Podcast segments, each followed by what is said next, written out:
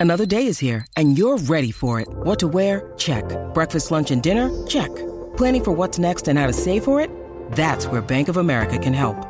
For your financial to-dos, Bank of America has experts ready to help get you closer to your goals. Get started at one of our local financial centers or 24-7 in our mobile banking app. Find a location near you at bankofamerica.com slash talk to us. What would you like the power to do? Mobile banking requires downloading the app and is only available for select devices. Message and data rates may apply. Bank of America and a member FDIC.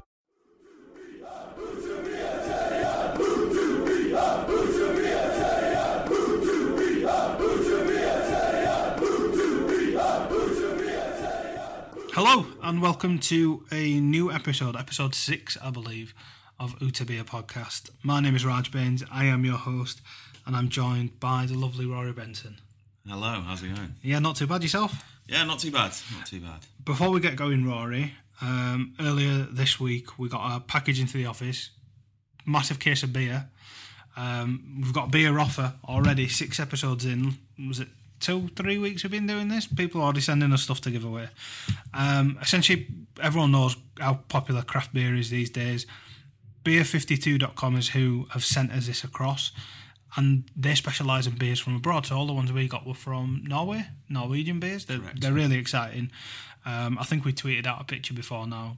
Just purely, Probably. yeah, we've yeah, we, we've uh, we've not cracked them open yet. We're professional, um, but essentially, if you join their beer club, you can get expert selected a case of different types of beer delivered to your house every month.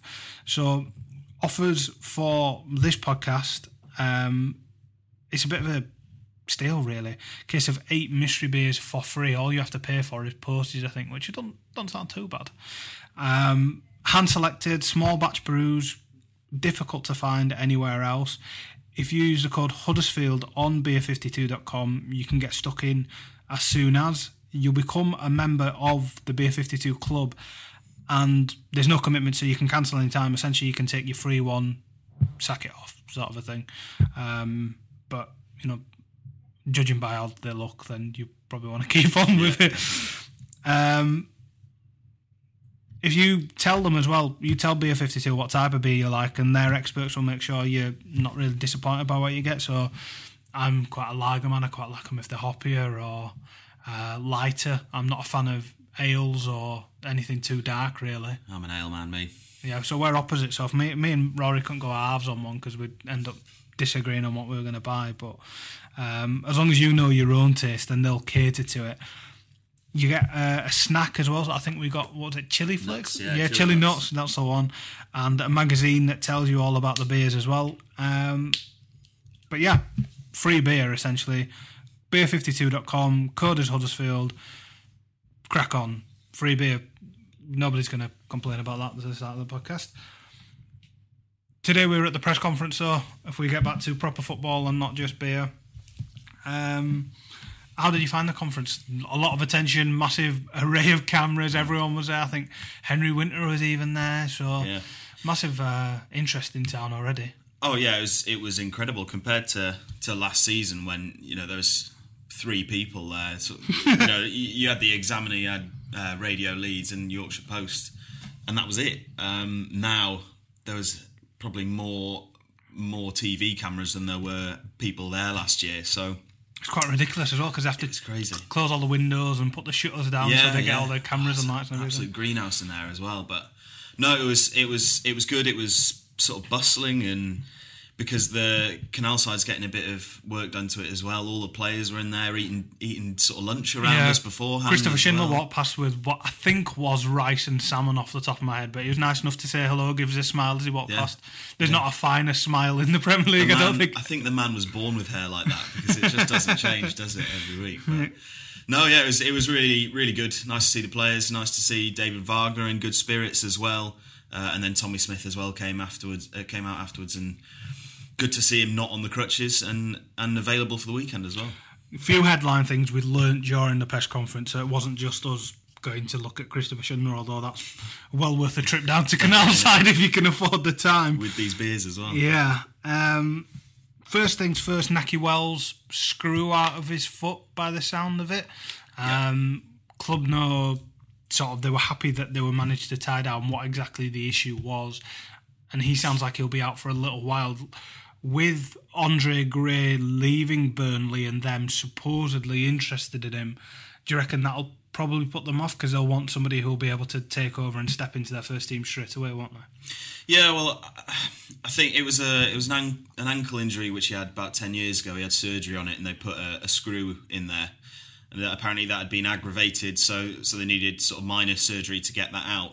What's interesting is that on on Twitter, some uh, some Bradford fans are saying that that was the injury that was used as the excuse for him not to play before he left for Huddersfield Town. So it'll be interesting to see what happens after that. I think I think people are realizing that Nahki's probably coming to the end of his town career. I think if he stays for six months to a year, he's not going to sign another contract anyway. So he will will leave next year. Whether he leaves this summer is sort of, you know, still one to, to look out for. But I think he's out for three to six weeks. David That's what they said, yeah. Yeah, and it's three weeks until the transfer window closes. So that kind of puts him that puts him out of action until the transfer window, and you don't know whether that's because they want to sell him and to make sure that he doesn't get an injury so he can get as much money as possible, or whether it is an injury. Obviously, he has had surgery; you can't really lie about that. But you know, it'll, it'll be interesting to see these next three weeks what happens. And to be honest, the closer it gets to deadline day, the more expensive he gets. So for Town, maybe putting it off for a week and a half, two weeks is a good thing.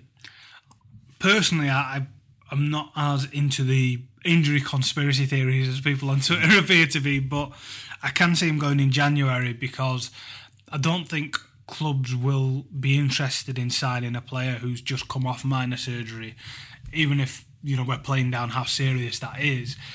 You don't know if there's going to be complications. You don't know if there's knock-on effects or anything. I'm sure they probably want to see him with a few miles under his belt on the field before they put a bid in, especially if the ten million pound that's been quoted mm. is you know real. Um, nobody wants to sort of part with that amount of cash without having seen a test drive first. January then, possibly. Possibly. Um, I'm still of the belief that he'll leave in in the summer. I think he's good enough for top level championship, and someone like a Burnley might take a punt on him in the Premier League. I don't think you'll get 10 mil for him now. I don't think we would have got 10, 10 mil for him halfway through the season either. I think you know, going into the last year of his contract, I think six million pounds is probably what you're looking at for Nahki. He seems quite reluctant to go back down to the Championship though, which is understanding. He he played the lion's share of matches to get down into the Premier League. It wasn't his finest season ever. He was a bit of a square peg in a round hole in that system in that team, but. He probably deserves his chance at the highest level if somebody's willing to give it him. Yeah, I, absolutely. I think you know what he's done for town has been incredible, and I think he has he's earned it. He's come through the leagues and he's earned a shot at the Premier League. But the problem is, you need someone who's going to give you that shot. Whether Burnley is going to be that team or not, you know, who knows it.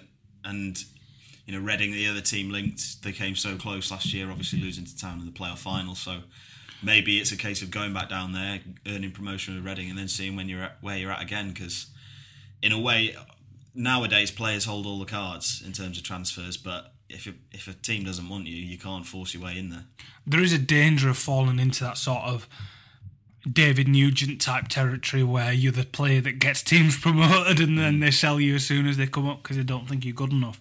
But given that he's not really been given a crack in the Premier League yet, it'd be unfair to suggest that that would be his, you know, his future because I don't think many people would have thought that Andre Gray would have scored as many goals or been worth 20 million after a season in the Premier League, but here we are. Next thing, finally an end, it seems, to our ongoing right back chat, which I'm obviously ecstatic by. If we're going to crack over the, crack the, yeah, it's going to be over this. David Wagner confirmed that Dimitri Cavaré is not going to be joining Huddersfield. It's what we suggested. It's what we thought of came to in our own conclusion, having seen him play and you know, given he's had a knock and all that, and the fact that although he may have a high upside in the future, right now it is a bigger risk than Andy Yiadom, who is due for a medical at Huddersfield anytime soon. Yeah, that's what the reports are saying. Um, obviously, I think we'll find out later this week. He won't be available for Crystal Palace, I don't think.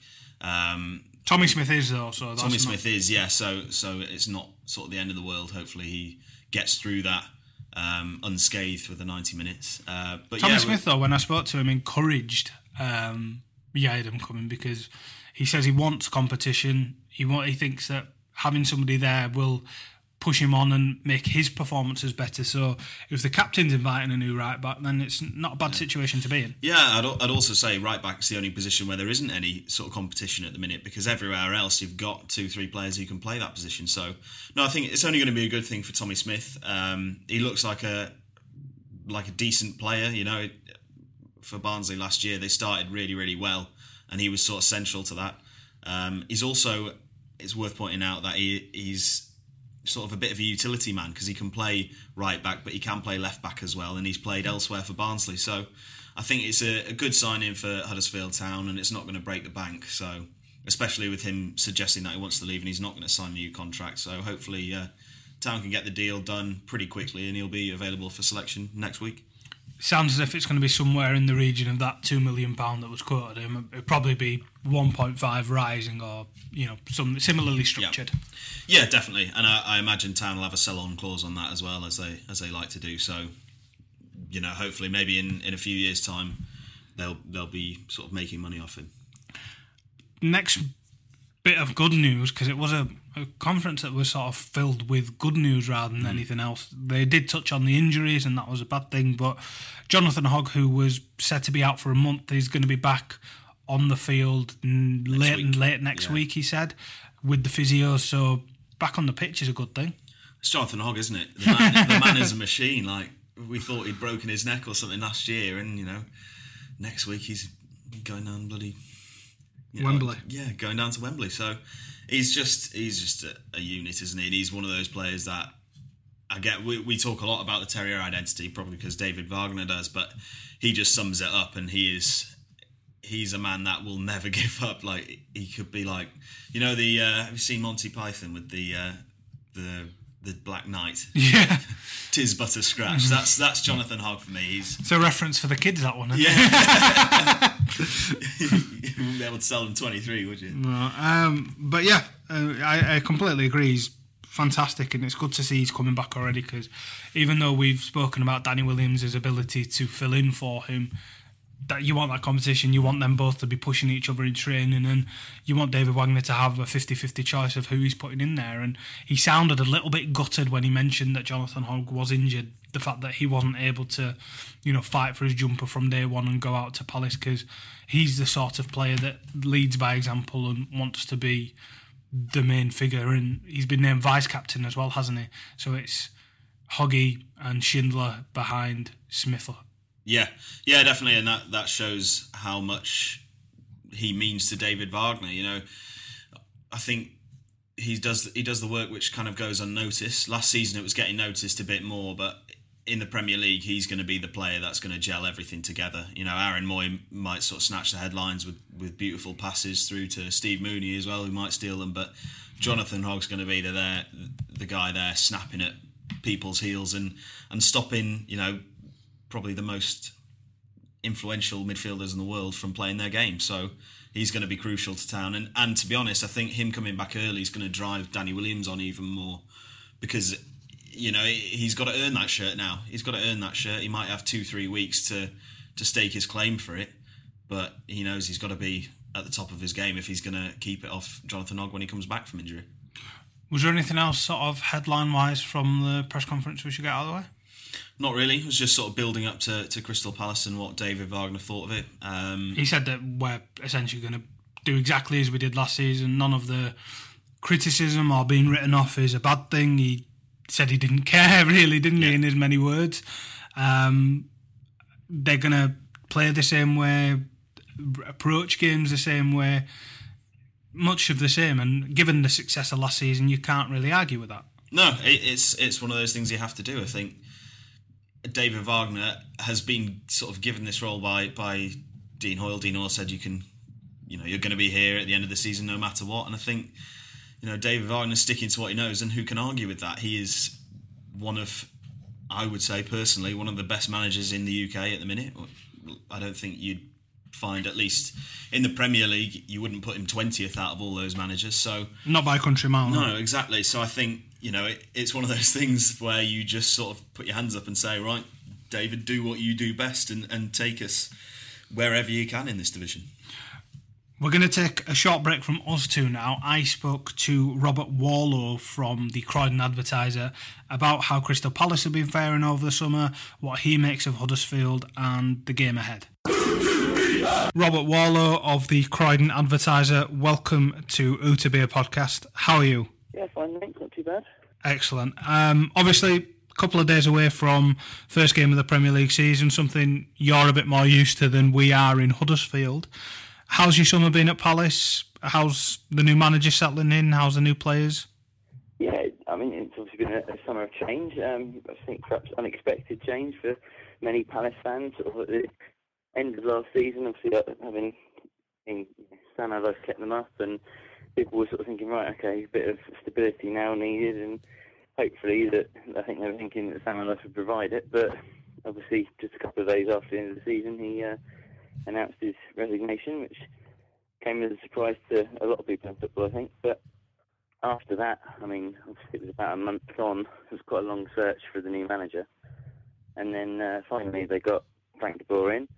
And um, yeah, since then I think people were people have been happy with the appointment. I think it's a it's a change from the norm because Palace haven't really gone down the foreign manager route in the past. Um, he's only the second uh, after Attilio Lombardo, so he the caretaker, you know, quite a few years ago now. So, yeah, it's, it's you know, I think people are happy. The, the pre-season has gone all right. They've, they've obviously been out to Hong Kong, Premier League Asia Trophy, and um, yeah, I mean, obviously results aren't everything in pre-season, but they've you know they beat West Brom in the Hong, Hong Kong Trophy. Um, they've they've had draws with Metz and Schalke in, in the, the last two games. So I think people are happy. There's obviously changing the formation with uh, De Boer A few new signings. Um, Ruben Loftus-Cheek has come in from, from Chelsea on loan.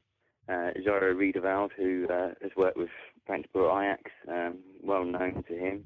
He's come in and uh, I think he'd be a good signing, 20-year-old defender. And uh, today they've signed Timothy uh, Fosu-Mensah from uh, Man United on loan. So, yeah, I think people are, are relatively happy going into the start of the season and you know, sort of waiting to get, you know, can't wait to get going now. Is there some optimism then with the new manager coming in? Because obviously there would have been the surprises you touch on when Allardyce decided to step away from the game. Is it been turned around? Is does that sort of does it feel as if the fans are back on board with what the club are doing now after that period of uncertainty? Yeah, I, I don't think the fans have sort of you know turned uh, against the, club or anything like that. You know, I mean. It, it was obviously Sam own decision. You know, he made it for his own reasons, and I think people understood that, and you know that was fine. I think a few people, you know, there were a few murmurs on, particularly on Twitter. You know, people were on social media. People were sort of saying about how long it took to to get Boer in, but at the end of the day, I mean, there were no games being played at that time, so you know, Palace weren't really missing out on too much. I suppose you could argue that you know, the perhaps signings potentially that you know, over the summer period they they perhaps would be delayed on. But I don't think it was ever, a, you know, a, that pressing an issue. They had to get someone in two or three days after Allardyce had gone. Like I said, it came as a surprise even to the club. I think so. Yeah, that that you know the, the fans going into the season now. I think they've. It, it, it's hard to judge really because a lot of them would like to think that Palace. Well, certainly they don't want them to be down the bottom, rele- you know, battling against relegation again. I think the consensus really is that the squad as it is should be strong enough really to push for the top half. And I think it's fair to say that if it kept everyone fit, you know, the key players, the likes of Christian Benteke, Wilfried Zaha, Yohan Cabaye, you know, going forward, they've got no problems. They score goals, no problem at all. But defensively last year, that's where they, you know, they, they found found it hard, I suppose. People, you know, particularly the first half of the season, they they were very open in the way they played, and they conceded a lot of goals with a lot of high-scoring games. I mean, I think back to the Swansea 5-4, which you know was a, a crazy game for. yeah. You know that that was the sort of game Palace were involved in. They had a few that were three all, three two, four two. You know, and it was either last minute heartache or you know they they were ahead and then got pegged back at the end. It was it, it was a funny sort of it was very insane to watch, but as a as a fan, you know, you could understand how they were getting very upset and disappointed that seeing you know keep losing just by the odd goal. And obviously, I mean, Alan Pardew left in sort of around December, uh, around Christmas time. Sam Allardyce came in. It took a while to you know sort things out, I suppose, and, and get them get get the results sort of turning. But he did that. They obviously survived in the end. But I think Palace fans want a little bit more than that now. You know, this is their fifth season in the Premier League. They're, they're kind of an established club now at Premier League level, and they want to see them, you know, be a bit, bit more comfortable. Really, not not battling every season down at the bottom. And like I say, I think with the players they've got, they should be capable of doing that. There are some murmurs about possible exit. Andros Townsend been linked with a move away. Wilfried Zaha is almost permanently linked to Tottenham, and there are one or two others who there's been some interest in.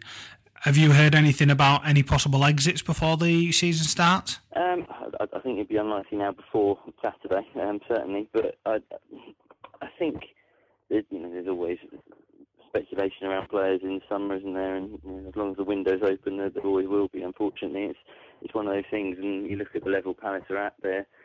You know, if they've got star players, they're going to be looked at by top clubs. You know, I mean, Wilfried Zaha, you mentioned him. He's you know been a standout player for Palace the last two seasons, and there's no doubt about that. He's won, the Player of the Year award both seasons last year. I mean, single-handedly. Sometimes he was sort of dragging them in, into game, you know, keeping them in games, and he's got that ability. I think he signed a long-term contract in the summer. You know, I don't think really there's there's very little chance that he'll move now between now and the end of the end of the window.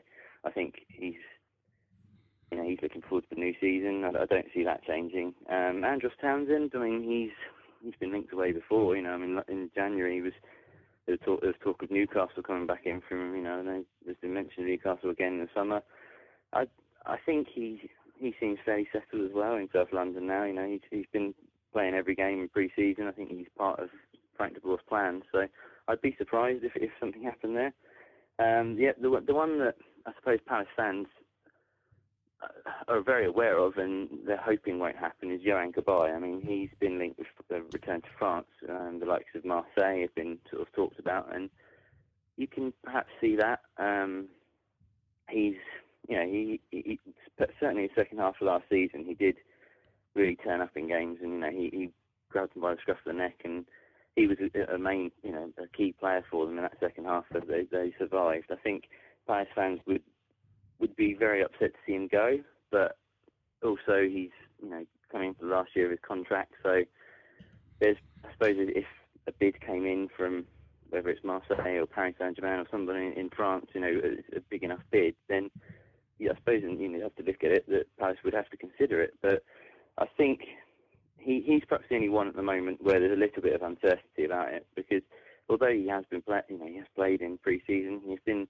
had a couple of knocks and injuries, and there is that sort of little element of doubt in the, in the fans' mind of whether he will be there long term. Um, but I, I, I, you know, I still would probably be surprised if he did go. I think Palace want to keep hold of their best players, and he's one of them. So, yeah, I think there's, obviously always speculation. You can't never say never, I suppose, with any player. But I think you know Palace fans don't want to see the, these sort of players leave, and I don't think, to be honest, certainly the clubs don't. You know, Will, Steve Parish, the chairman, has constantly said that Wilfried Zaha is not for sale. You know, I think everyone sort of in and around the club believe that. You know, that's the case. Um, I, yeah, I think it would be a surprise. I mean, the other one who has been, I suppose, uh, also as a surprise link is Benteke um, with Everton and Chelsea. I mean, obviously Chelsea have got their you know, they're needing another striker by the looks of it. I know they brought in Morata, but with the, cost of the Costa situation, I think it came as a bit out of the blue for some people when they were linked with uh. But again, at the moment, you can't see Benteke going because Palace haven't got a ready-made replacement. You know, he's the, the currently the only senior fit striker. So I think at the moment, Palace seems to be quite settled with their squad, and it's unlikely that those sort of players will be leaving. Excellent. Um, there was a, a, strange story, shall we say, um, recently about a possible takeover that I think Steve Parish was very quick to close down regarding Tony Adams. Was that an entire fabrication, or was there some truth to it? What's the situation there? Is is Crystal Palace up for sale? Not as far as I'm aware, no. Um, I think it, Steve Parish was, was very quick, like you say, on uh, on social media to sort of you know put down those reports and sort of dismissed them as rubbish. You know, he said there was no truth in them. He, he, to be fair, he's quite good on social media for that. You know, if anything comes out that he doesn't agree with or he, uh, you know, he, he sees as a complete fabrication, then he'll, he'll tell people about it. You know, he he does I think the fans like him for that. He's very open and honest, and particularly on social media, you know, he does put out tweets about different things, and I've, I've, it's not the first time, you know, he's been in a well, I wouldn't hasten to call it a spat, but he uh, certainly he certainly got involved with Alan Shearer last year when he questioned Wilfried Zaha's uh, end product on uh, Match of the Day, and you know he's he's done that sort of thing a few times, and, and this time he was very quick with the once the story had been broken. I think he um, within a few hours had then gone on Twitter and said there's no truth at all. So no, I mean there's been a couple of sort of whispers about Chinese investors perhaps being interested, but I don't think that's the case. I, you know, I, I don't think certainly Steve Parish isn't you know is not entertaining offers at the moment for for the club, and I don't think the uh, American investors are either. So no, I, I think the club is you know in, in, good hands, and you know hopefully for for the fans' sake it stays that way. What's the reaction been like since the fixture list came out to Town being first up? Because you'd imagine that newly promoted team, the one that's probably been written off the most compared to all the other ones by the pundits. It's something we've discussed a lot on the podcast and in the office and, and in print, just to the extent to which people seem keen to discount Huddersfield at any given turn. Is that matched in the reaction from Palace fans, or is there some sort of fear of the unknown? Uh, I think it's a little bit of both, to be honest. I think you know when, when the fixture list comes out, you know, obviously a, a lot of fans will look to well, this year for, for Palace fans, they were looking for the Brighton fixtures, you know, with them coming up and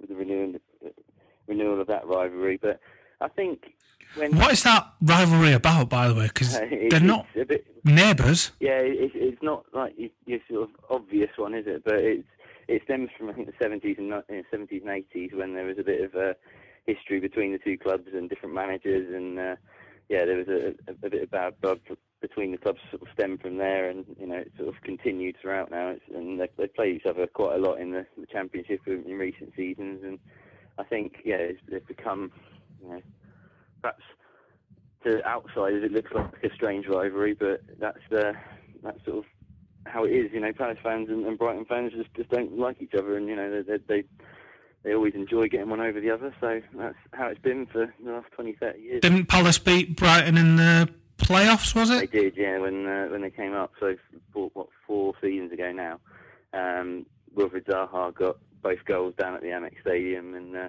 that was in the semi-final. And then obviously they went on to beat Watford at Wembley in the final. But yeah, that was uh, there was certainly some spice to that game, and uh, obviously there's been a you know with, with Brighton coming back up now, or sorry, coming up. You know they've been in the Premier League. Um, with them coming up, certainly that's added to uh, you know a little bit of spice for the fans and they're, they're, yeah. Sorry, I led you off on a on a tangent. Yeah, what um, about Huddersfield? That's what we're here to talk yeah, about. No, I mean, when when it came out, I think there was a little bit of a, a mixture of you know feelings from the fans. A, they were like, yeah, okay, it's a, a home game, you know, on paper a winnable game. Yeah, you'd like to get off to a good start, but also, like you say, it's a bit of a, a case of the unknown with Huddersfield because not being in the Premier League, you know, they've they've come up. Uh, I think it's probably fair to say people unexpectedly. You know, people weren't. I think some people written off last year in the championship, and they they came up and got promoted. So, I think Ian Holloway quite famously. Yeah, well, yeah, there's a, there's a few I think, weren't there? But yeah, I, I I think that it's a little bit of, of both. You know, some fans are thinking, right, it's a home game. It is a newly promoted side. A lot, you know, a lot of other fans are saying, well, you don't really want to play a newly promoted side first up because they've got momentum. They'll come into it with you know nothing to lose.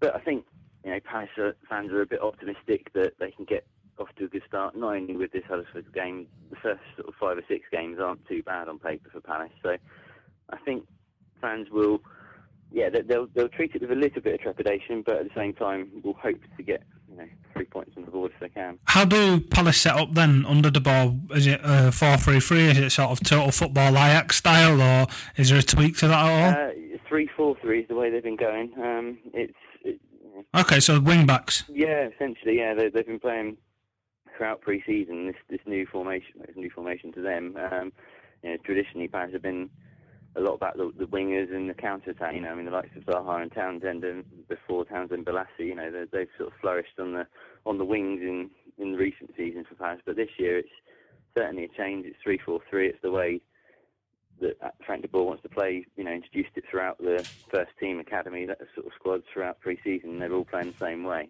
and uh, that's that's how I expect them to line up. And obviously, they'll be, I think, subject to change if things aren't going well. But that's certainly how I expect them to line up on Saturday. And uh, yeah, it's, it's a case of, I suppose, personnel now who who plays where because Christian Benteke will undoubtedly be the the sort of focal point up front, but Wilfried Zaha, say, he's been you know known as a, a winger, but he's sort of been playing almost as a a number 10, you know, almost a sort of an inside, a free role, um, not quite on the wing, but somewhere in the centre as the three up front. And um, yeah, he's he's still going to be a main man for them because he's got that trickery, you know, and he can he can turn the game, he can beat defenders. So he's certainly one to, one to watch and can cause problems. But yeah, I, I see it being three four three. They've got you know a few solid players in the midfield now, the likes of Luka Milivojevic, who um, came in, in in January, the Serbian midfielder.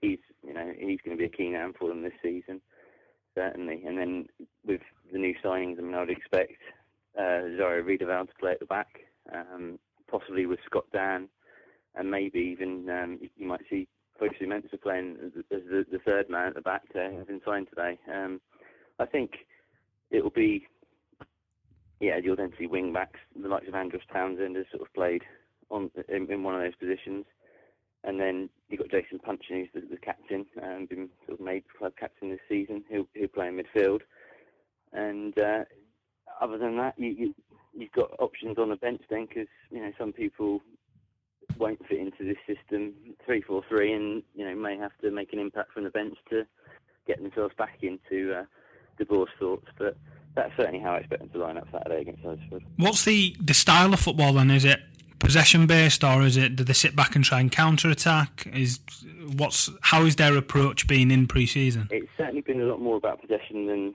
Palace have perhaps been known for in the past. I think Palace has been you know quite well renowned in the three or four seasons they've been in the Premier League as you know a team that hits hits others on the break, you know, and can counter.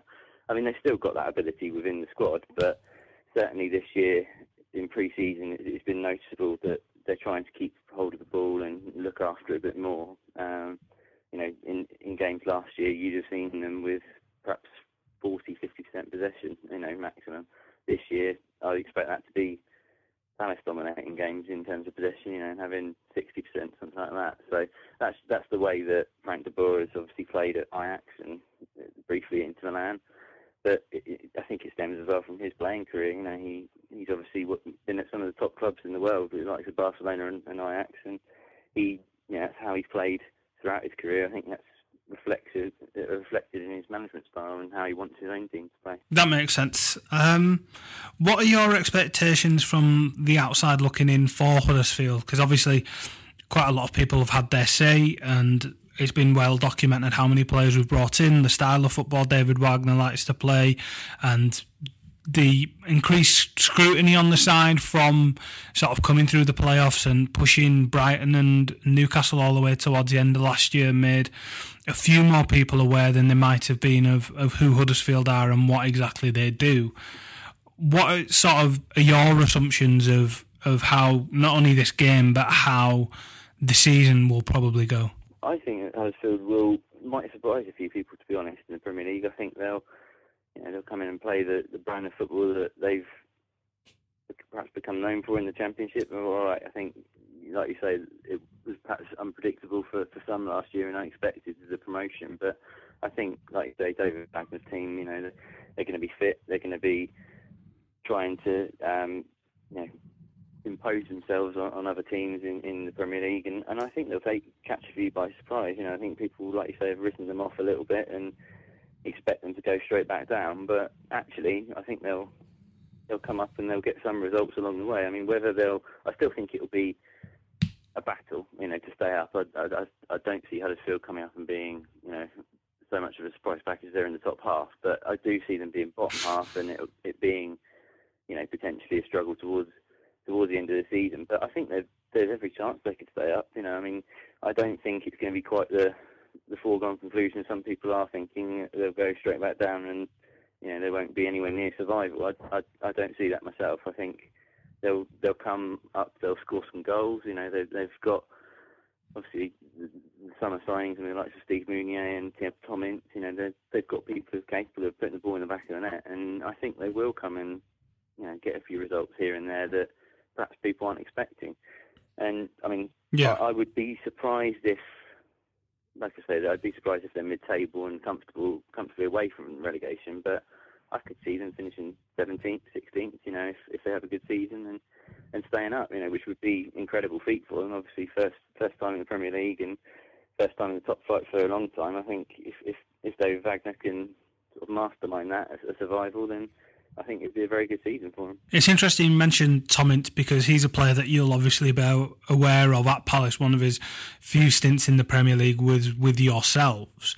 What's your memories of him and how do you expect him to fare in, in sort of having had a few more seasons, grown a bit more, become a bit more mature at Derby, and now a second crack at it with a bit more to prove? How have you seen his development since his Palace days? Yeah, I think he obviously came with a, you know a, a, good reputation as a young player, sort of coming up uh, up and coming when he when he joined Palace, and he made the perfect start, scoring on his debut at, at Palace, but didn't really work out for him after that. To be honest, it was a you know a little bit of a case of much was expected, but not quite you know didn't quite deliver at Crystal Palace in that that second half of the season when he did join. So I think you know he's gone away, he's gone to Derby, he's dropped down to the Championship again, and sort of proved himself there, you know, and he's, he's obviously scored a lot of goals at Derby and, and done well for them. And I think he deserves another crack at the Premier League, you know, and it's, it's probably is he's one of those players that you look to and think, right, well, he's that little bit older now. You, you kind of expect a bit more, you know, maybe he's ready for it now.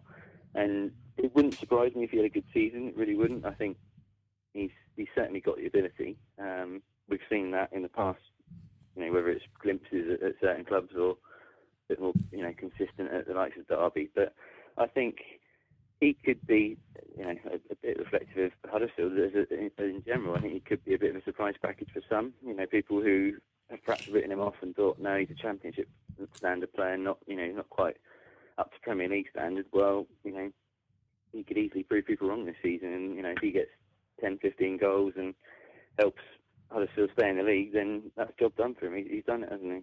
My last question for you, Robert, would be: What's your score prediction for the weekend? Um, I I think it's going to be close. I, I don't think it's going to be a you know three or four nil or anything to either side, but I think there'll be goals in it. Um, I'm going to go two one to Crystal Palace. I think um, they'll just edge it. I think Huddersfield will score, it, um, but I think Palace will just about have enough on the day and. Uh, I'll go 2 1. Excellent. Thanks very much for your time. mate. We'll speak to you later on in the season when you guys get the honour of coming up to the John Smith. Excellent. I think it's in March, isn't it, sometime? Sounds about right. Excellent. see you, speak to then. Thanks to Robert for, for coming on. I hope that's shed a little bit of light on what's to come from Crystal Palace and what we can expect from them. If we concentrate on the second half of the press conference now, which was Tommy Smith, really impressive, I thought. Cut the figure of a leader, spoke really well on behalf of the players and the club, was was very respectful of Huddersfield Town as an institution and seemed genuinely humbled and proud to be in the position he's in. Yeah, he's always always really good to talk to. Is Tommy Smith? It, he, I think, what he spoke about was was sort of being let go from Man City and what that that did for him, and, and what Huddersfield Town meant for him by picking him up and and sort of, you know, taking him from being a boy to a man, and and then David Wagner again stepping in and and sort of revitalising and rejuvenating his career. He's he was the best fullback in the league last season, without a shadow of a doubt for me in the championship. That is, um, and he was he's grown as a leader after being handed the armband, and he's one of those players on the pitch who will lead by example. Uh, he's not afraid to scream at people, even if they're you know if he, will shout at anyone. Christopher Schindler, Michael Hefele, he will shout at anyone, and that's what you want in your leader. Um, and also, he's seeing him in Austria as well. He's a leader on the training ground, and he, as much as they have a joke and that kind of stuff, he doesn't take any anything. Yeah. so, uh, so yeah, he's just one of those players who fits the role perfectly, and and I think his experiences to get him to this position will only make him stronger as a captain as he progresses even more. There were some interesting things he had to to say for himself. Wagner touched on it when he was speaking that he found a player that didn't have enough confidence in himself. And I grabbed a couple of minutes with him after everything had wrapped up, and we we just spoke one to one. And I put that to him and, and said, "Do you agree?" And he, he did. He said that what Wagner did with him was essentially give him the belief to become a better player. He said to him that you have all the qualities to be what you want to be and be the player you want to be. And that sort of gave him the boost inside to have the sort of season he did, which I think is one of the brightest endorsements I've seen of David Wagner's man management. It's something obviously we were aware of given how obvious it is that players go out there specifically to play for him. But we've never heard somebody say it so explicitly before. Yeah, it's it, again as you say, it's it's another sort of side of David Wagner that we maybe don't see um, some from sort of behind our desks and that kind of thing. You know, a lot's been made of his sort of tactical awareness and how he he binds teams together and that kind of thing. But I think what what we're seeing more and more is just that there is no flaw in David Wagner's management style. Um, I think maybe last season early on when when games started turning, you could say, oh well, he, he's sticking sort of you know Michael Hefele up front and Mark Hudson. That would be the flaw, but that's because there was no one to fill those positions. We've now got Laurent Depoitre who who does that, and Steve Mounié can do that as well. So I think what that that little snippet, that insight into what David David Wagner brings to the club is just you know, it, it, makes him even more rounded as a manager if that if that could happen, and it just shows as a head coach what what he means not only to the club but to the individual players as well. I think that's fair. Um, one of the other things he talked about at length was Mark Hudson's retirement and moving to the coaching staff, which you know has been long since sort of foreshadowed by the fact that it, this was stipulated in the last playing contract he signed. But over the summer, they've been quite tight-lipped about it, whether or not it was happening or not. We'd seen pictures of him in training kits, and we thought maybe this is just part of him getting his badges because he played in some preseason games as well. So he's clearly mm. keeping his eye on if he needed to. If we talk about the playing side of it first, before the coaching side of it, with Stankovic injured, Cranie injured, and Hudson retired, Town might need another centre back.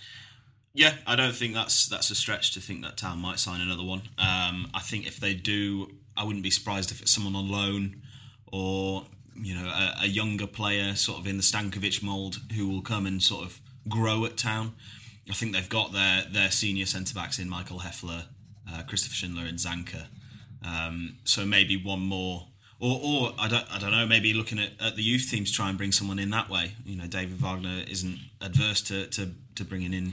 We saw Dean Whitehead play really well at centre back, so maybe yeah, that's again, his new role. Maybe that's what he's looking at. But yeah, I, I think it wouldn't be a stretch to think that'd be a centre back. Obviously, the the main one was the right back, but it looks like that's now happened. So I think now, once the Yiadom deal's done, which for all intents and purposes it looks like it will be, as long as he passes that medical touchwood, because I, yeah. I don't want to have to talk about a right back again.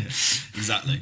But hopefully after that, you're now looking at sort of little extra sort of frills to the squad and a little bit of depth here and there. So centre back would be one of those places. But to be honest, if if one didn't get over the line, I wouldn't be too fussed anyway. But hopefully, with, with Stankovic out, that's that's sort of the main issue. So maybe he'll bring in another one. Who knows?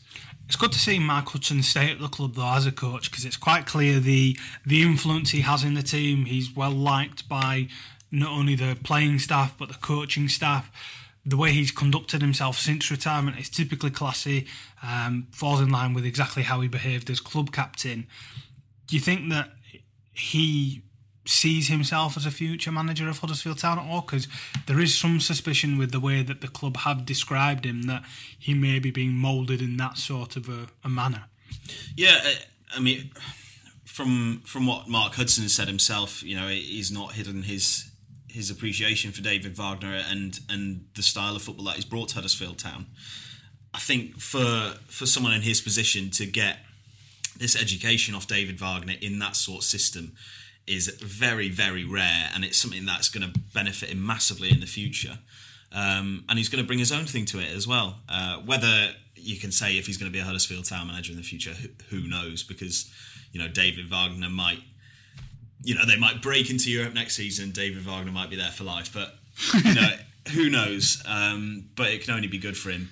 And I think one thing that really stood out for me in the press conference that that David Wagner said about Mark Hudson was how when he first came from Germany, anything that he wanted to ask, he'd ask Mark Hudson, and he valued his his advice straight away.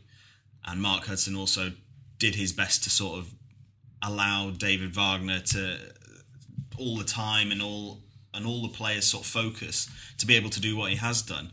Um, David Wagner said that he was grateful of both Mark Hudson and Dean Whitehead to just accept this new random regi- uh, training regime which they hadn't had before and that kind of thing, and that brought all the other players on um, thanks to thanks to those two. And I think that for me makes Mark Hudson stand out as not only someone who's going to be a good coach because he understands that, but also just someone who's willing to put that extra bit in for someone that he didn't even know. And you know it's just it just shows what a, a classy individual as you said before he is.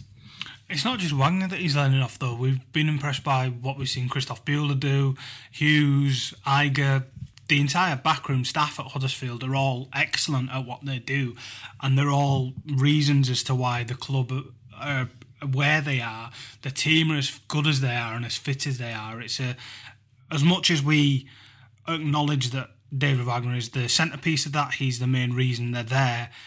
His support cast couldn't be any better. Yeah, I'd, I'd, I'd add to that. You know, when when David Wagner he won two Manager of the Month awards yesterday, the second one he he made a point of having not only him but also Andrew Hughes and Christoph Bühler in the photo as well because you know he, he said this is a team effort. I couldn't do it without these two, and I think also in that backroom staff he has such an interesting mix of Germans and English sort of people with German and English footballing backgrounds that you have this kind of blend of that sort of Yorkshire grit and the the understanding of English football and the way sort of you know English centre backs work and it's about passion and and putting in tackles. And then you have that technical aspect of the German side coming into it so it's it's a it's a mix which obviously has worked and it's a balance which they found which you know, hopefully will be a winning balance in the Premier League too. We've seen a, an increase in worldwide coverage of Huddersfield. The Guardian have done a couple of really nice pieces. There's one in the New York Times, which I feel slightly bad in bringing up, given that Rory Smith phoned me to get some quotes and some insight on it. So that is some inside baseball. But the fact that institutions like the Guardian and the New York Times are writing about Huddersfield is one of the benefits of being a Premier League club, and the fact that they're doing so in glowing terms and not just not just writing us off and printing it to the twentieth as others have done. They've given the time to come to the town, visit us, ask the relevant questions, and and see how the place is looking up not only as a football team but as a town and as a settlement and as a collective. Yeah, as you say, it's it's not all about the football club and and as Dean Hoyle said last last year, he, he sees the football club as the best vehicle to promote the town. And with town being promoted, that can now happen more so than ever. So, yeah, as he said, it, having that sort of caliber of person here to write about Huddersfield and Huddersfield Town Football Club is is uh, you know it's it's only beneficial for both of them. Um, talking about people writing about Huddersfield Town, um, someone wrote a book or is writing a book yeah, that's that's that's me. Uh, it sounds as if I paid you to bring that up. I haven't. Um, but yeah, I, have got the beers. you were splitting the beers. Um, yeah, I've, I've, written a book. It's called Underdog. It's about last season. Um, spoke to the club. Club were fantastic with access, and you know they let me speak to whoever I wanted to, ask whatever I wanted to do, and it's hopefully it helps teach people who hadn't heard of Huddersfield Town before about this achievement and about this town. Even though I'm not, you know, technically a fan of the club, I wouldn't have the cheek to, to say I was because I've always supported Tottenham. This is my hometown. I do have an awful lot of pride in in what we've achieved in the wider context of it. And as a season ticket holder, I've obviously followed it for a number of years, so I've seen it through since you know Robins and Powell and the like. It's it's not always been the most fantastic ticket in town to have, but um, here we are now. So hopefully you know the book will be able to to pay tribute to that achievement and and shed light you know if somebody's been to watch Huddersfield and seen every kick for 10 years home and away I still hope there's there's things for them to take out of the book and, and learn um, that they wouldn't have otherwise and you know if you have a look on Twitter or the Examiner's done a story on it and stuff search Underdog and Huddersfield Town and book and you'll come across it it's been published by Great Northern you can pre-order it now. That's the last time we'll mention it because When's the signing session? Rory's looking at me as if you know you, you look like an absolute moron promoting your own book, but I'm only bringing it up because it's relevant and we're proud of it and we're proud of you know how the the team are doing and how the town is doing and you know the fact that somebody has allowed me to write a book about it is another signal of that. So if you're at all interested, um, you know get involved and, and feel free to get yourself a copy and I'm, I'm very appreciative if you do. If we move on very swiftly to Crystal Palace this weekend. Um, Frank de Boer's come in. They're not being taken over by Tony Adams. Um, we don't know where that story came from because apparently it's a non-starter. Uh, they've got fantastic players: Andros Townsend, Wilfried Zaha, Christian Benteke, Yohan Cabaye Can go on. They've bought a new centre back from Cabaye's injured though. Ajax. Cabaye's injured, so he's not going to be playing, but he's still there. Yeah. Um, what do you make of Palace? Are you worried at all, or do you think this is a good enough start? Um, I don't think you could ask for a better start, to be honest. Um, Unless it was at home. unless it was at home. Yeah, but I think as well, just an away day in London, you can't get better than that as a fan. Like looking from a fan's perspective, but no, Crystal Palace will be they'll be tougher than they were at the start of last season. Obviously, when when Sam Allardyce came in, he was you know that's that's a tough prospect for any Sam Allardyce team to be. They had So- Pardew in charge first, didn't they? And I Yeah, if this was Pardew's Palace, then maybe it would have been better off because uh, they weren't very good. No, well, that's Alan Pardew for it. Isn't it? But anyway, uh, no, I, I think I think it's going to be it's a hard one to call because you know has Frank de Boer been able to get his his thoughts across? Who knows? You know, They're apparently know. playing a, a 3 4 3 these days, so it's a completely different system to what Sam Allardyce would have had. Yeah, and uh, they've got the players to play that system, as you said, Zaha, Benteke, and Townsend. You know, that's that's a, a tough start for the defenders. but I think Town have enough to to to cause them problems. I'd like to see if if the system will work for Frank de Boer straight away, because it's not been that. I think he's only been in the job six weeks, so. Obviously, I think they, they brought in those sleeping pods as well, so they could do double sessions uh, to make sure that they knew it. Um, but no, I think it'll be two teams that'll be very, very well drilled. Two teams that'll be very fit as well. Um, and I think it should be an exciting game. I, I can see goals in it. Um, It sounds like it would be quite open given both teams' formations and the mentality of the managers. Exactly. So, you know, I've got my bet on. I've got, I've got, I've got two two, uh, and Steve Mounié to score first. So, you know, that that's how I see the game panning out. What about you? I would, given how he performed when he went to Inter Milan, given a similarly short amount of time, it was a lot more aggressive at Inter Milan, given that Mancini essentially walked out days before the season started. He does like to play a quite complicated and specific brand of football that may take a little bit of time to bed in. Um, you know, good things come to those who wait, and I think in time, Crystal Palace will play a better brand of football and be far more attractive to watch than they have been in recent history, which isn't hard to do Yeah. given they've had Allardyce and Pardew back to back, and was it uh, Pulis before that as well? So you know, Tony P. Yeah. it's not the greatest lineup of you know attacking managers you've ever heard in your life, but they've done their jobs and kept them up.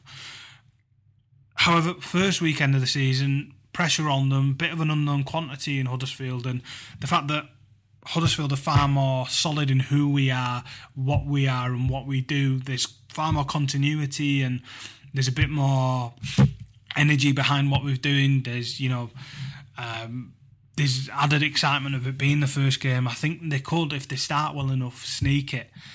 I think it's dependent on Huddersfield scoring 1st I think if Crystal Palace score first, then it could be a draw. Um, I don't think Town are going to lose this one, just given how how encouraged I've been by their performances in pre-season and their attitude, especially. They seem really, um, really hungry to prove themselves and prove other people wrong, which I really like.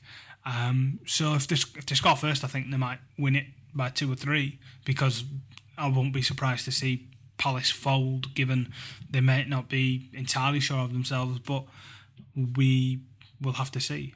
Yeah, no, it's it's it's going to be a really good occasion anyway, isn't it? You know, David Wagner spoke about the three thousand travelling fans today, and you know those town fans last season were exceptional, and we expect them to be again this time. And Selhurst Park is one of those places in the Premier League which still has a bit of a soul, and and is one of those grounds where the fans really get behind the team, and it's just going to be it's going to be loud, it's going to be just crazy in there. So it's it's one that the fans and us as journalists are really looking forward to going to. It's important, though, either way, not to make too much of just one performance and one result. If Town go there and win 3 0, for example, that doesn't mean they're going to win the league. And if they go there and lose 3 0, that doesn't mean, you know, Merson was right and we're going straight back down. What I would say is that Town last year, you know, they went on these runs. They went on a, a massive run at the start of the season, then went on a terrible run, and then went on a really good run, and then a terrible run again. So it's it's going to be a season of up, ups and downs, and you know hopefully Town can win more than they can lose, which would be exceptional. But I think everyone right now, if if you asked 100 people in Huddersfield 40 points, would you take it? I think a vast vast majority of them would say yes. Yeah, uh, I think they might finish with one or two more, but that's just me.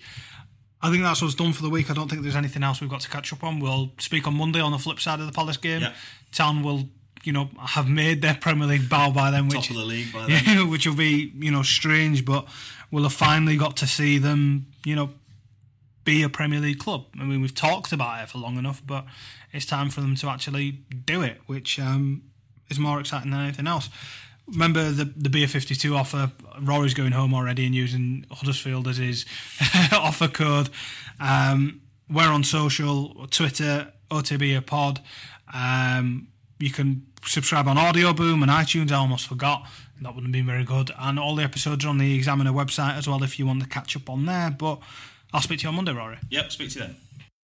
Ben jij prijsbewust? Nu extra MB's bij de Huawei P Smart. Voor 14,50 per maand, 100 minuten of sms'jes en 1500 MB internet tijdens de Ben Prijsbewust weken. Kijk op ben.nl.